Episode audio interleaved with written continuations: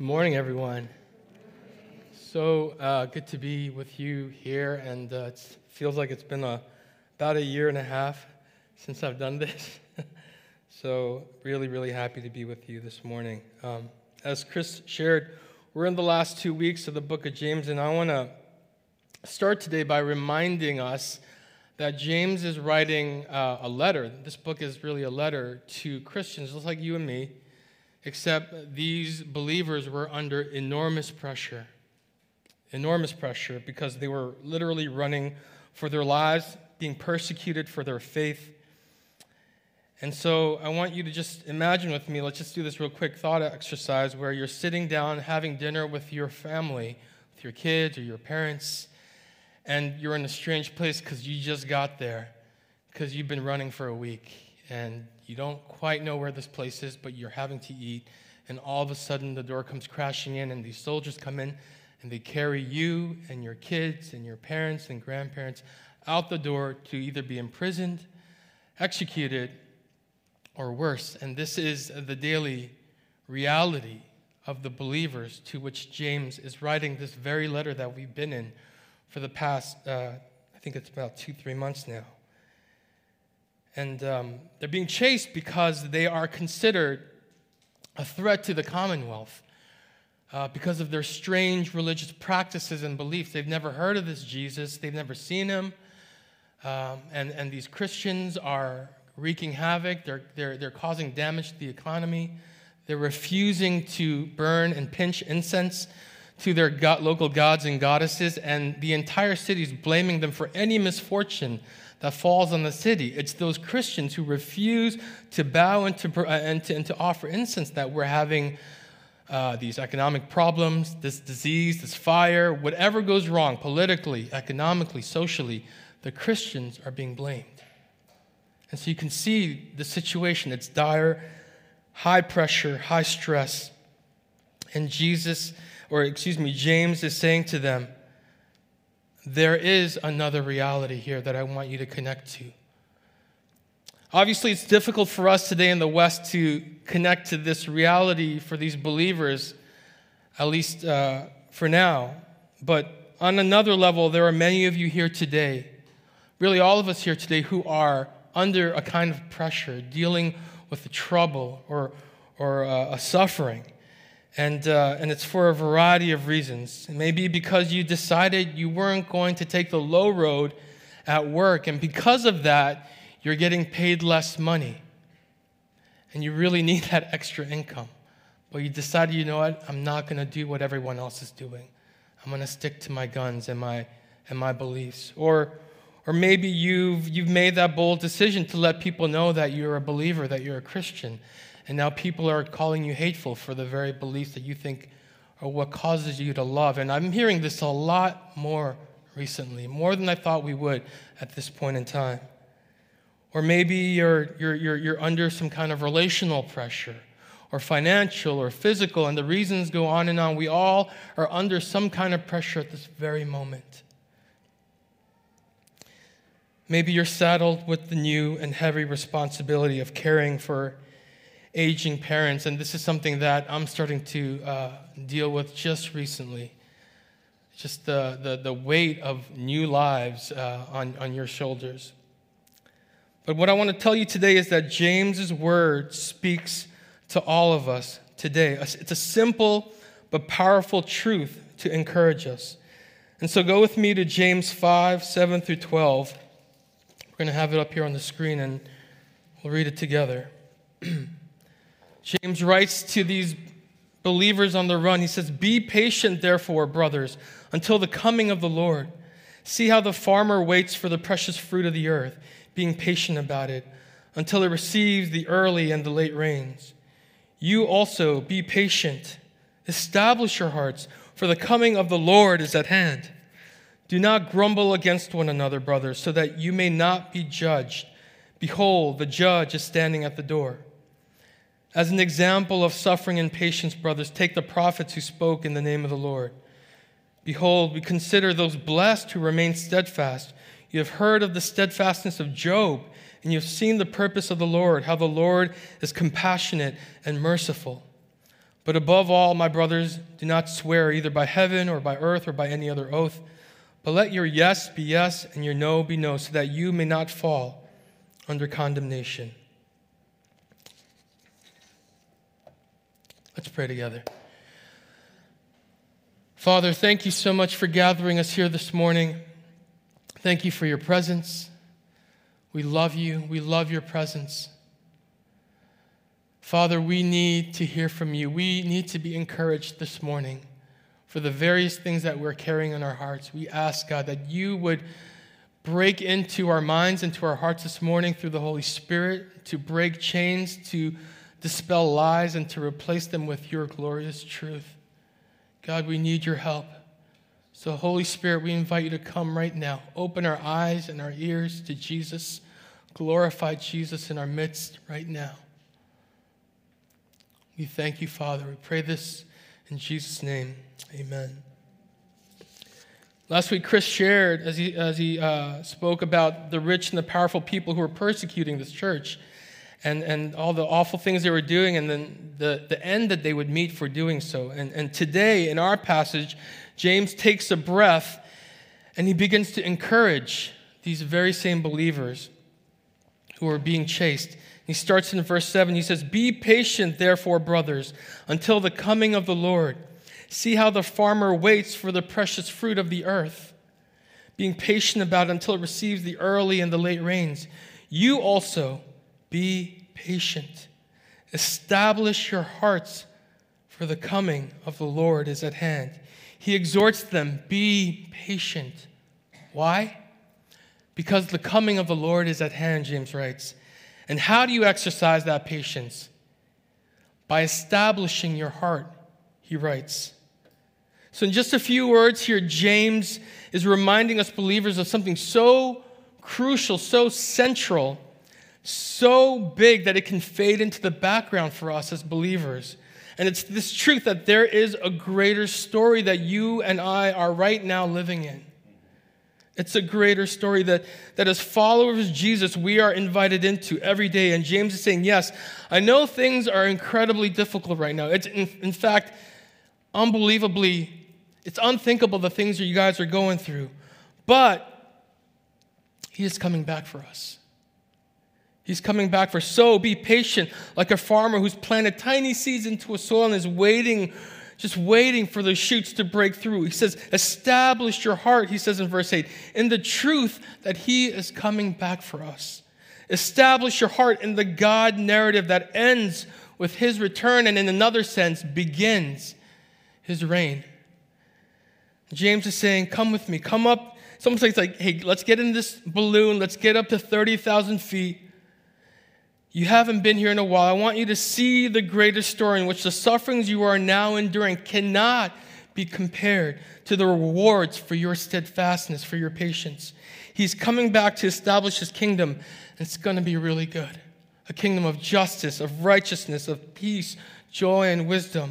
But not only that, James is saying, in a manner of speaking, his return is also the beginning of an age in which every single yearning of your heart the yearning to be, to be loved and enjoyed by God, the yearning to be fascinated, the yearning to be beautiful, the yearning to be great, the yearning for intimacy, the yearning for significance. All these yearnings will be met one day perfectly in the age to come.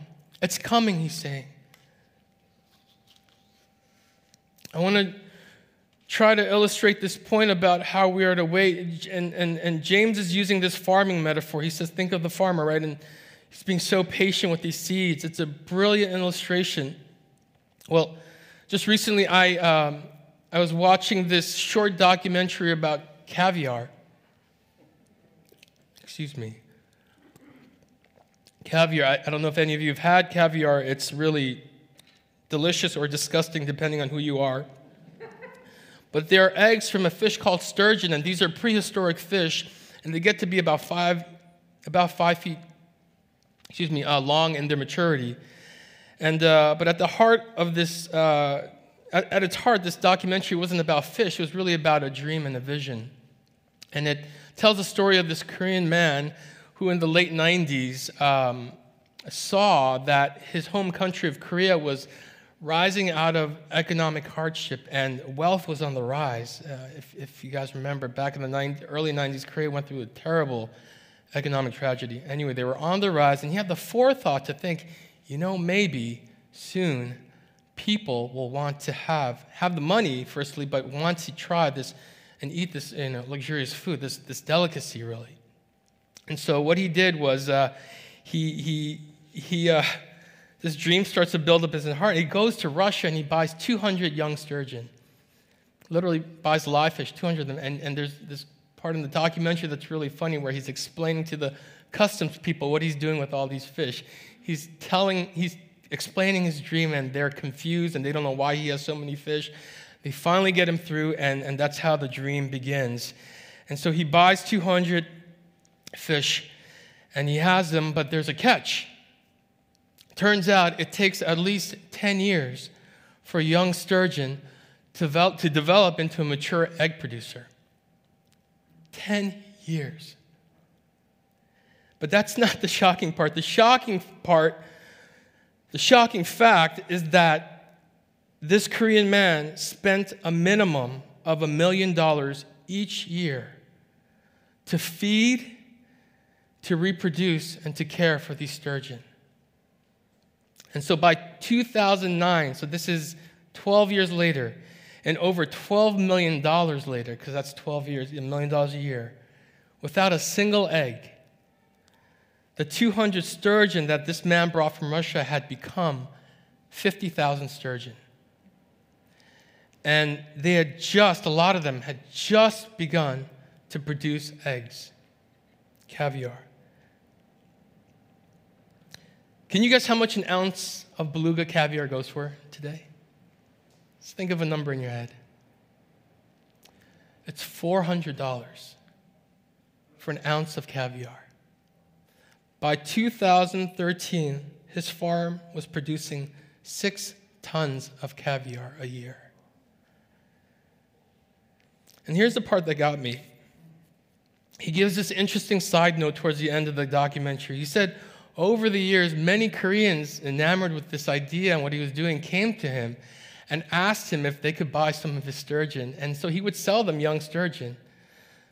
But he said 99% of those people gave up after a few years.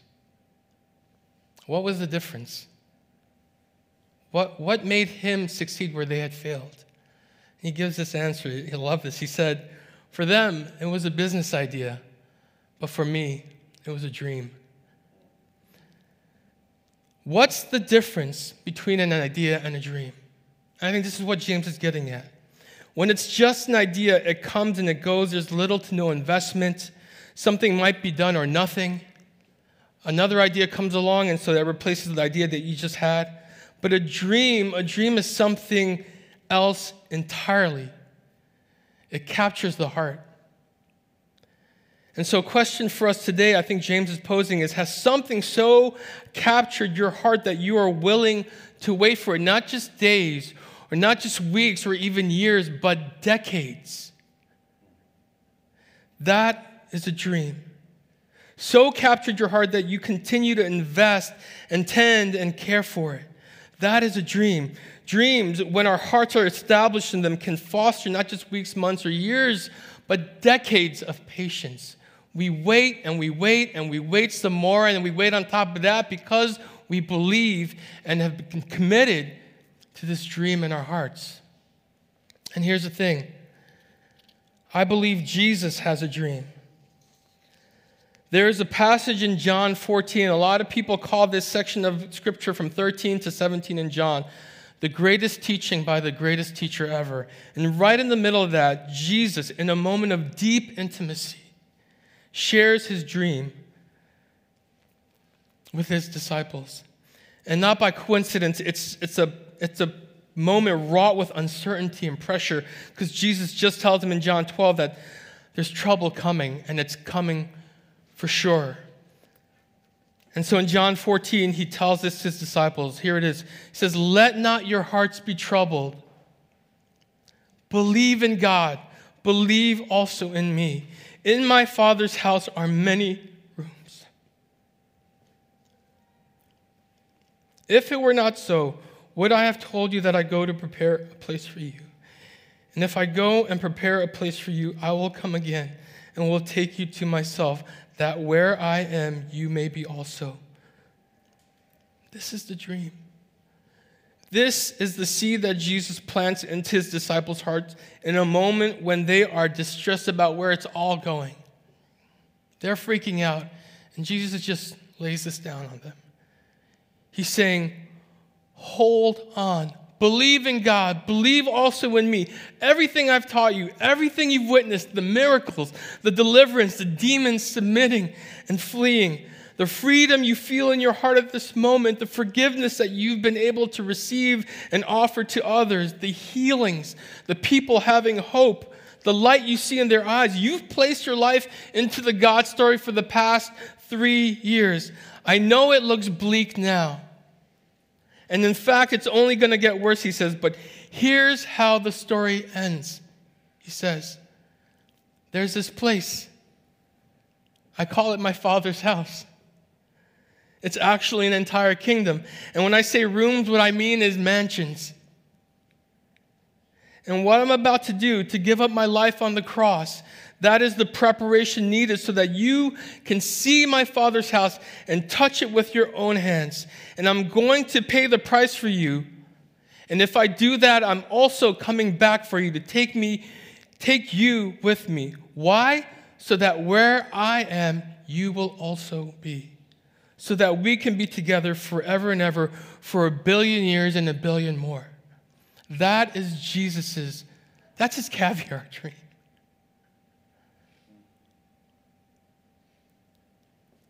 He's saying, That's my dream. So, the second question I think James asks of us today is Has this seed, this John 14 dream, been planted in your heart?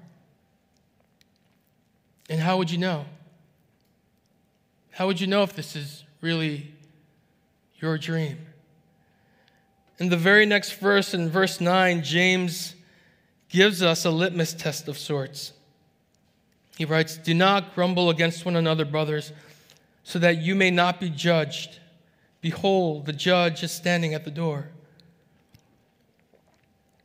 You could forgive people who are under pressure, running for their lives, for, for grumbling a bit. And yet, James is saying right here, he says, Don't grumble against one another. We all know what grumbling is not. It's not wailing and groaning. That's, those are legitimate heart cries of a heart that's dealing with a lot of pain and, and loss and suffering. Grumbling is, is something different altogether. It's, it's a kind of complaining, but not just complaining, it's a complaining accompanied by a bad temper. And in my experience, when I'm grumbling, it's because I'm discouraged about something. Something at work or in a relationship or managing something internally. And when we're discouraged, a sure sign is grumbling about others or a situation. And we begin to blame shift and we place attention on other people or on situations to, uh, in, a, in an effort to bolster ourselves about how we're feeling about ourselves in the midst of all this insecurity and fear. And at the root of that discouragement, I will almost always discover that I'm believing a lie, either about God or about how God sees me and if He's for me. And at its root, grumbling, I believe, is fueled by a false narrative, by a bad story. That if business doesn't pick up, I'll lose everything and I won't be worthy of love. Or if I feel a disconnection in my marriage, that I'll be abandoned because she's finally seen something in me that's going to cause her to run. There are these lies in my head, and, and they can be so debilitating, and, and lies can knock us out, and they are the number one weapon of the enemy. Right? Satan's name is, he, he's the father of lies, Jesus says. But this is why James suddenly mentions grumbling. He knows when your dream is in heaven and his story, God's story, is your North Star, your heart is secure. Your heart is secure, and, and you're not easily deceived and not easily discouraged. And so, circumstances here on earth no longer hold over you the thing your heart wants most. Jesus says, Where your treasure is, your heart is also. And so, where your dream is, you might be able to say, instead of treasure, your heart is also. In other words, your treasure is no longer here on earth. Your treasure is in heaven, James is saying.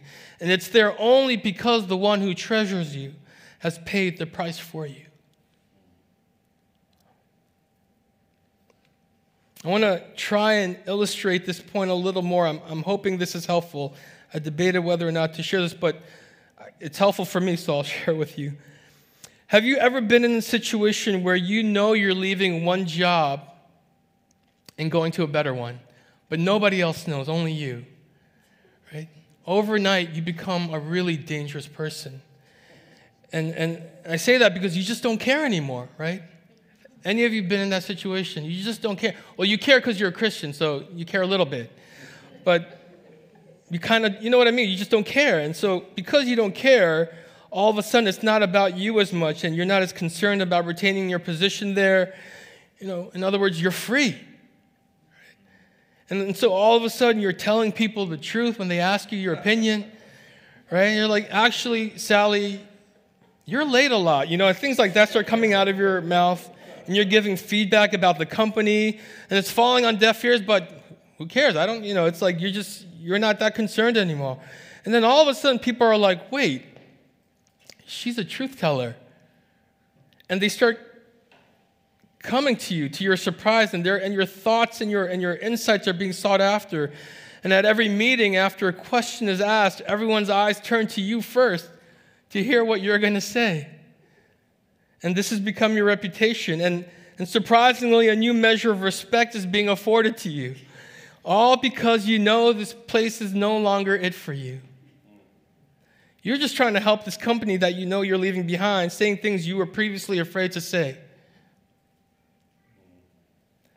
Maybe you used to grumble about this and that. Now, now you're risking saying some of these things, even, you know, maybe even praying for, asking if you could pray for people, because why not? You're risking the ridicule and, and, and, and rejection because you know what? I'm leaving in two weeks. You might even say your newfound freedom allows you to, to love. And that you're loving the company by giving them real feedback. You're loving the people by really showing up and telling them what you think. Not everything, but you know, some of it. And what is going on? And you're like, God, I kind of like this feeling. James is saying, don't grumble because you're not here forever. You have a kingdom waiting for you where the perks are really good, unbeatable, in fact. And the king can't wait to welcome you home. Establish your heart in this reality. He says, Be patient, be courageous, and continue to love and give, and those around you will notice. Did you know that there is a fragrance to freedom, friends? It smells like heaven. And when you move in that freedom, everyone around you can smell it. And, and, and, and people will be inexplicably drawn to you. Others will hate you for it because it goes against everything that they've built their lives upon. There are a few uh, in the middle, I believe. So I just want to recap here before we move on to this last point. If we plant our hearts in heaven, in the greater storyline, we have freedom here on earth to wait, to love, to give, to be courageous, to suffer because we know that in his infinite love and wisdom, he's leading us and that we have a home in the Father's house and in Jesus' presence. And finally, moving on to verse 10 and 11, James now transitions to giving examples of steadfastness and patience in the midst of pressure. And he gives the example of, of prophets and, and Job, and he writes, As an example of suffering and patience, brothers, take the prophets who spoke in the name of the Lord. Behold, we consider those blessed who remain steadfast. You have heard of the steadfastness of Job, and you've seen the purpose of the Lord, how the Lord is compassionate and merciful. James presents Job as a primary example a primary example of patience and suffering. Let me give you a one minute recap of Job's story if you don't know, if you're not familiar with it. His story appears in the Old Testament, and he's shown as this really righteous man with a large family and enormous wealth. And Satan approaches God and, and they have a conversation about Job, and, and God actually is the one who brings up Job as an example. And Satan then goes on to accuse Job of being a fair weather worshiper, meaning he only worships you, God, because you've blessed him. Look at all he has. And so God gives Satan authority to take everything from him. And so, literally, in the matter of a day, Job loses everything wealth, family, kids, it's all gone. But Job's faith holds steady. Then Satan, seeing that, gets permission to touch his health. And so God gives that permission to Satan, and he breaks out in sores all over his body. And there's this scene where he uses pieces of broken pottery to scrape himself while he sits in the ashes of what used to be his home. That's how the book of Job begins within the first chapter. As Job begins to process the pain and the loss of his friends over 30 some odd chapters, you start to see defiance growing in Job's heart. It's, it's small, but it's there. It's a real defiance. He's not cursing God yet, but it's defiance. And then God shows up and speaks to Job out of the whirlwind. And here, and uh, let me just say this here's what God doesn't do in that moment he doesn't mention Satan. He doesn't even mention what Job is going through his suffering, his pain, his loss. He mentions none of that. But what he does do is he reveals himself to Job. Saying, Job, this is who I am, in a manner of speaking. And Job begins to see God in all his wisdom and power and beauty, and it causes him to repent for his defiance. In the very last chapter of Job, Job confesses to God, I had heard of you by the hearing of the ear. Look what he says. He says, But now my eye sees you. So I heard about you, now I see you. I see who you are. Through the painful journey, Job sees God, and it is enough. And the defiance that was in his heart, and this is a crucial point, church. The defiance, it was there all along. It just surfaced. Like impurities in gold when it's heated, and Job is given an opportunity to repent of it. And James, with not an ounce of irony or sarcasm, says of Job in verse 11 in our, in our text, he says, You have seen the purpose of the Lord. He's talking about Job, how the Lord is compassionate and merciful Church, that literally makes no sense to a worldly mind. This is heavenly insight that the Holy Spirit is giving to James and to us. And so James, in all his wisdom, shouts from the rooftops Thank God and count it all joy when you meet trials of all kinds, every single kind. Because your hearts will be exposed. Defiance, rage, pride, greed, selfish lust, self-centeredness, self-centeredness, religion, judgment, whatever we believe justifies our existence apart from God, whatever we believe justifies our existence even before God. It all rises to the surface, and that's what pressure does. That's what pressure does. It exposes, in Paul's words, the mystery of lawlessness of our hearts. And in the exposure, we're given the opportunity to repent because he is so merciful.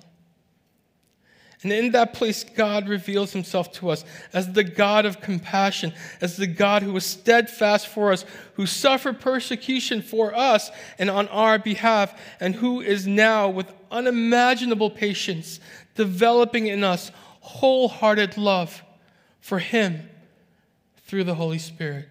That's what He's doing. I want to end uh, this uh, with a fun story.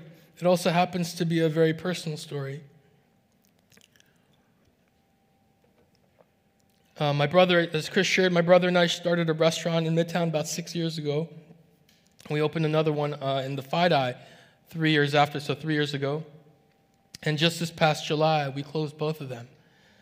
Um, as a result of COVID, it wasn't exactly, I mean, it's COVID related. It's a very long and, and to me, heartbreaking story, but uh, it had a lot to do with um, our relationship with our landlords. I bless our landlords. Um, I, I, you know, we, it's, it's not their fault. They have their lives and their business to take care of. So, but we couldn't come eye to eye with a lot of uh, the details. So we decided to close them very suddenly and very unexpectedly. And so my brother and I were heartbroken and, and really devastated. This was our livelihood.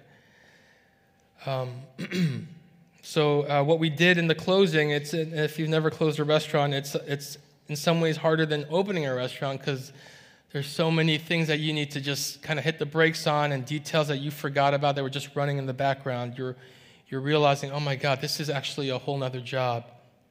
Part of that was selling some of the equipment uh, and, and, and just the fixtures in the restaurant. And so we were closing the one in Midtown first, and this was the very last day. And what we had done was put up most of it online in an auction, and people bid on everything. Everything pretty much sold.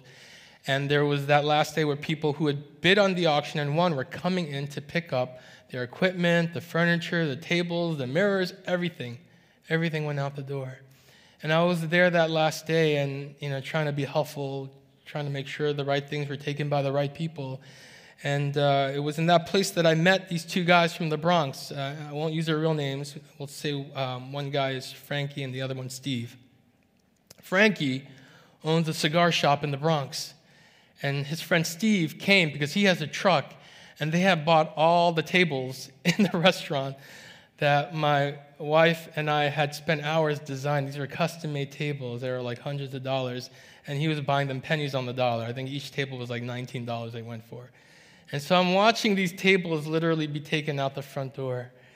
And uh, it's, you know, I'm, I'm, holding the door open for Frankie and Steve. And, and Frankie starts, and you could tell they're real good buddies, they're, they're friends. Frankie starts complaining about Steve about how he's not doing any work. And he's like, this, this guy, straight from Central Casting. Just look at this guy. And, and Steve's like, Are you kidding me, man? I'm in so much pain right now. And I heard that, and I, I looked at Steve and I said, You in pain right now? He said, Oh, yeah, man, I've got metal in my arm, in my hip, in my back, in my leg. And I'm like, Oh my God, what happened? He said, Well, I fell, I said, I was in construction, and I used to be a crane operator, and one day I fell out of the cab of the crane, like eight feet and hit things on the way down, and I woke up in the hospital. Multiple surgeries, but he's telling me his whole story right there as they're like holding a table. And I was like, Jesus. And I'm in the habit of doing this where if I meet strangers and they tell me about their pain, I'll immediately ask to pray for them just because I know I'll never see them again. So good on you, right? So I said, Well, can I pray for you? And he's, you know, and I get mixed reactions, but 90%, I think about 90% of the time, most people are very open to being prayed for. I don't know if that's your experience. He said, Yeah, I believe in that stuff. Sure. I said, Well, can I lay my hands on you? He said, Yeah, okay. I literally prayed a 15 second prayer for Steve. And that was it. And he said thanks, and, uh, and we went our kind of separate ways in the restaurant. Usually we walk, you know, if I pray for someone, they're gone, I'm gone. We never see each other, I never hear about what happens. Frankie and Steve are still there 30 minutes later because they're still grabbing tables, still grabbing other things. So 30 minutes later, I'm doing something, and Steve comes up behind me and taps me on the shoulder. And I turn around, and Steve, and he's, his eyes are like wide open. And he says to me, Bro, I don't know what's going on, but I haven't felt this good in years. And he shows me his arms. He goes like this. He goes, Look at my arms. I got goosebumps. And then immediately I was like, oh. And I started getting goosebumps. I was like, what's going on? He's like, I don't know. I haven't felt this good in a really long time. And then immediately the thought was, ask him to try something he hasn't done in, you know, since the accident. I said, well, Steve, do you want to try something you haven't done since, you know, you've been hurt? And he said, I was just thinking that. He said, I haven't touched my feet in four years. And I said, what? He said, Yeah, my wife and my daughter have to take off my shoes and put them on every night and every morning. And I said, Well, do you want to try touching your feet? And he said, Okay. And you got to understand, like, I'm standing there, his friend Frankie said, This is a vulnerable moment for this guy. He's taking a risk here, risking embarrassment, risking pain, but he's going for it. And so he slowly reaches down and he touches his feet. And he looks up at me. He's got tears in his eyes. And he's like, You don't understand. I have not touched my feet in four years. He's like, My wife and my daughter are not going to believe me. They're going to freak out. And his friend Steve, uh, Frankie is just looking at me and looking at Steve, looking back at me. He's like, We're taking you with us to the next auction. like, and I'm like, Steve, man, God loves you. He sees you. And uh, he's like, Can I get your phone number? I was like, Okay, sure, of course. And I gave him my phone number. He's like, I'm going to call you. And I'm thinking, Okay, maybe. And that was it. And he, they left. Two weeks later, I get a phone call. It's Steve. And he's like, Hey, it's me, Steve. Do you remember me? You prayed for me in the restaurant? I'm like, Of course I remember you, Steve. How could I forget you? He's like, You don't understand. I've been telling everyone about what happened that day. It's like my wife, my daughter. They cannot believe. He said, I lost my life. My life was gone, but now I have it again. He said he had been living on disability, just sitting at home.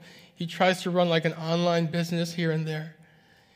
He said for the first time in eight years, he feels like he has his life back. I said, Steve, you know that God loves you? He's like, Yeah, man. I said, you go to church? He said, I used to, I used to go, but I gotta go back. I gotta get back. And I was like, Yeah, man, God loves you. You gotta get around community. We talked and talked for a while. I shared the gospel with him. I'm so happy for Steve. But, church, can I tell you, I feel like that healing was for me. Because God, because God, in the midst of the literal garage sale of my livelihood, for the past six years, He showed up. He revealed Himself. It was for me like a, a little tap on the shoulders.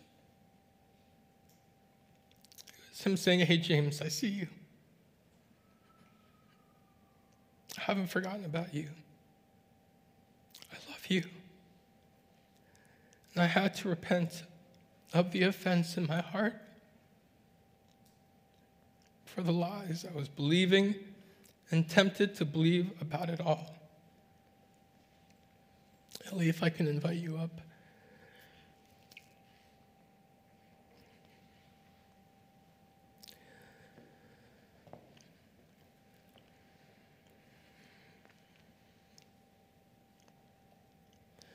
God the Father is preparing a people for Jesus, his son. But not, not just any people. A beautiful bride who is mature in love, confident in her father, blameless in her ways. He wants a bride for his son who wants to be with her, not because she has to, not because she's forced to, but because she realizes that's the very thing she was created for. My son asked an interesting question this week as I was preparing for the sermon. He asked if God is so powerful and Jesus already died on the cross, why doesn't he just make heaven and earth one right now and end the suffering? It's a good question for a 10 year old, right? It's a good question. And I think the answer is that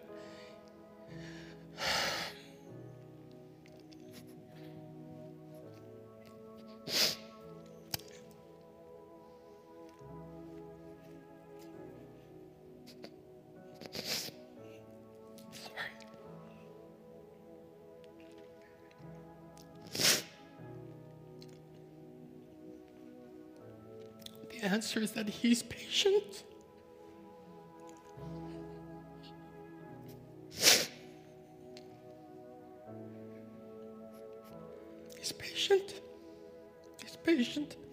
If He were to come today, so many people would curse God to His face. Do you know that? If He were to show up in the flesh today, we would curse Him to His face. We think if we saw God in His glory, that all of a sudden we would fall in love with him. We would not. We would curse him to his face. We would say, God, leave me alone. I'm the king of my life. Let me live my life.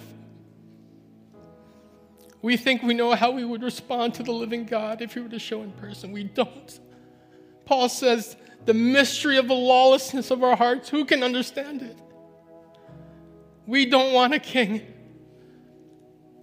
We don't want him but we need Him.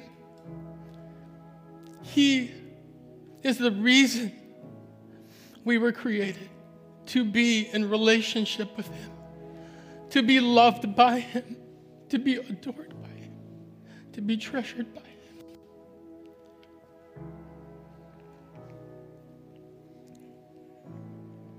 He is right now in the pressure, orchestrating the least let me put it this way orchestrating the least amount of pressure to bring about the maximum amount of wholehearted love for Him on the earth, not just in you and me, but in all, in all people. And the pressure is rising, church. Can I say that? I will say that the pressure is rising. Because He knows without Him we are ruined. And so, in His patience, we are growing in love, church. Through a furnace, yes, but we are growing in love. So,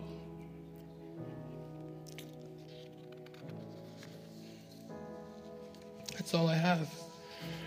I want to invite you now to respond. If you close your eyes,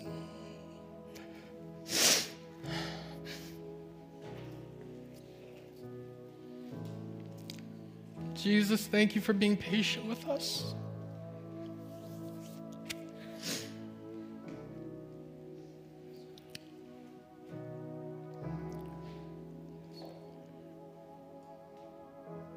I want you to take some time to talk to the Lord about the pressure you are feeling right now. Name it. It's financial, it's physical, it's relational, whatever it is, name it right now and just talk to Him. Put it out there.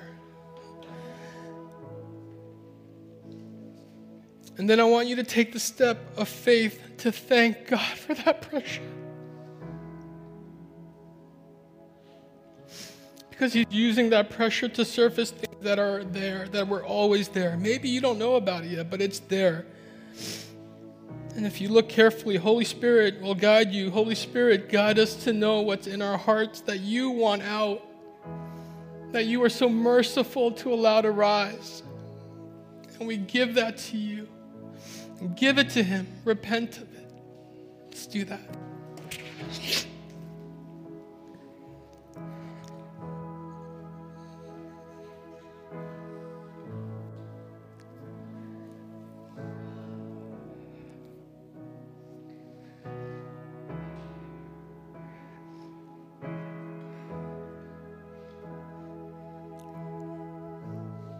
Receive the forgiveness that He offers you now. And ask Him to anchor your heart to His heart, to His dream for you. In my Father's house are many rooms.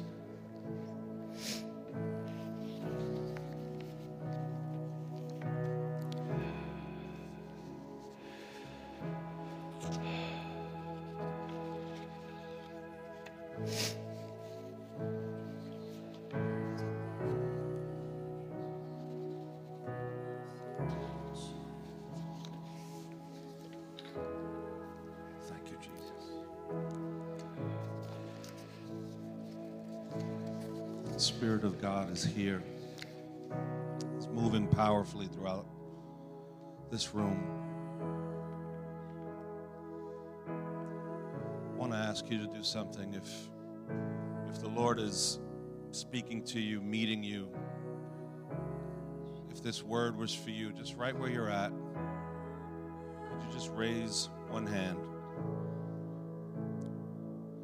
I'm going to ask James, I'm going to ask the prayer team, just begin to work your way around the room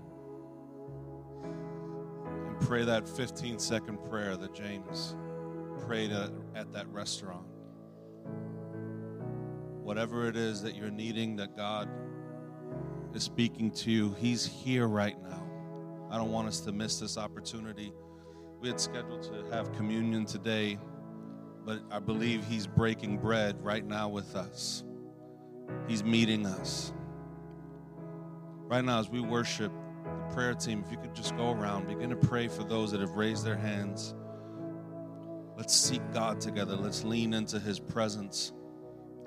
Jesus. Jesus. You're the same yesterday, today, and forever. You're a chain breaker. You're a miracle worker. Oh, Jesus. Jesus. Raise that hand higher if you if you're still waiting for prayer. They're coming around. Don't don't drop it. Jesus. Jesus. Heal bodies. Restore hope. Jesus.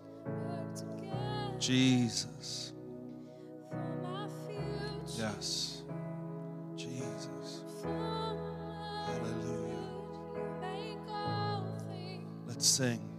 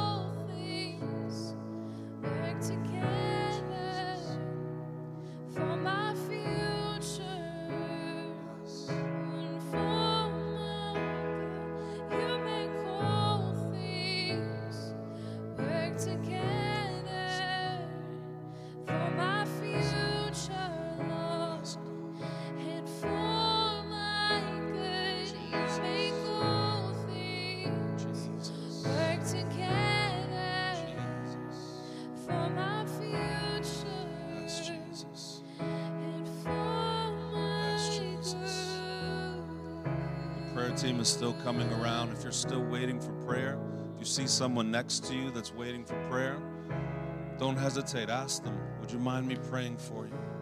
Just a few more moments. The Lord is doing a work.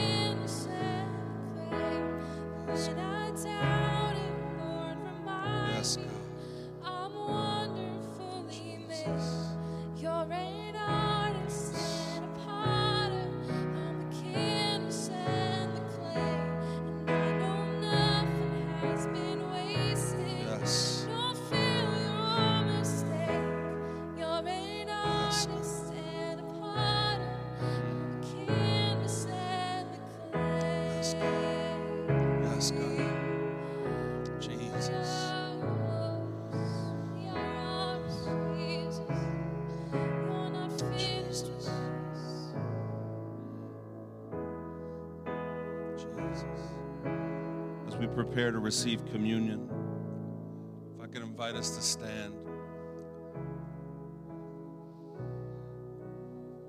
Hopefully, as you came in, you received communion cup. If you did not, if we missed you by mistake, could you just raise your hand?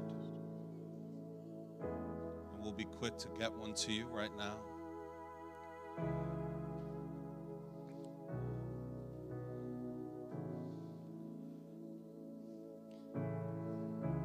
Preparing, feel free to open up the first kind of layer, get the bread.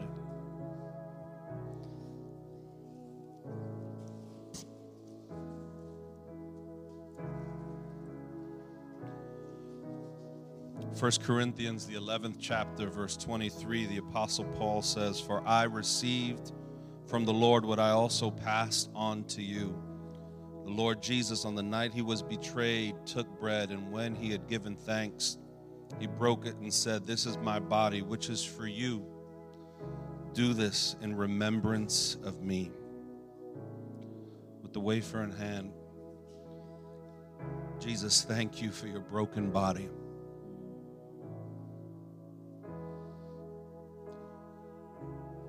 Lord, if life never goes as we thought it should, if it never goes according to our plans, if we find ourselves waiting, Lord, we we know this that on Calvary you were broken for us. That there is no mystery as to whether we are loved, as to whether we are deemed worthy in your sight as to whether we're deserving of the grace that you give us, not because we can earn it, but because you are so lavish in your love. Thank you for your broken body. Let's receive the bread together.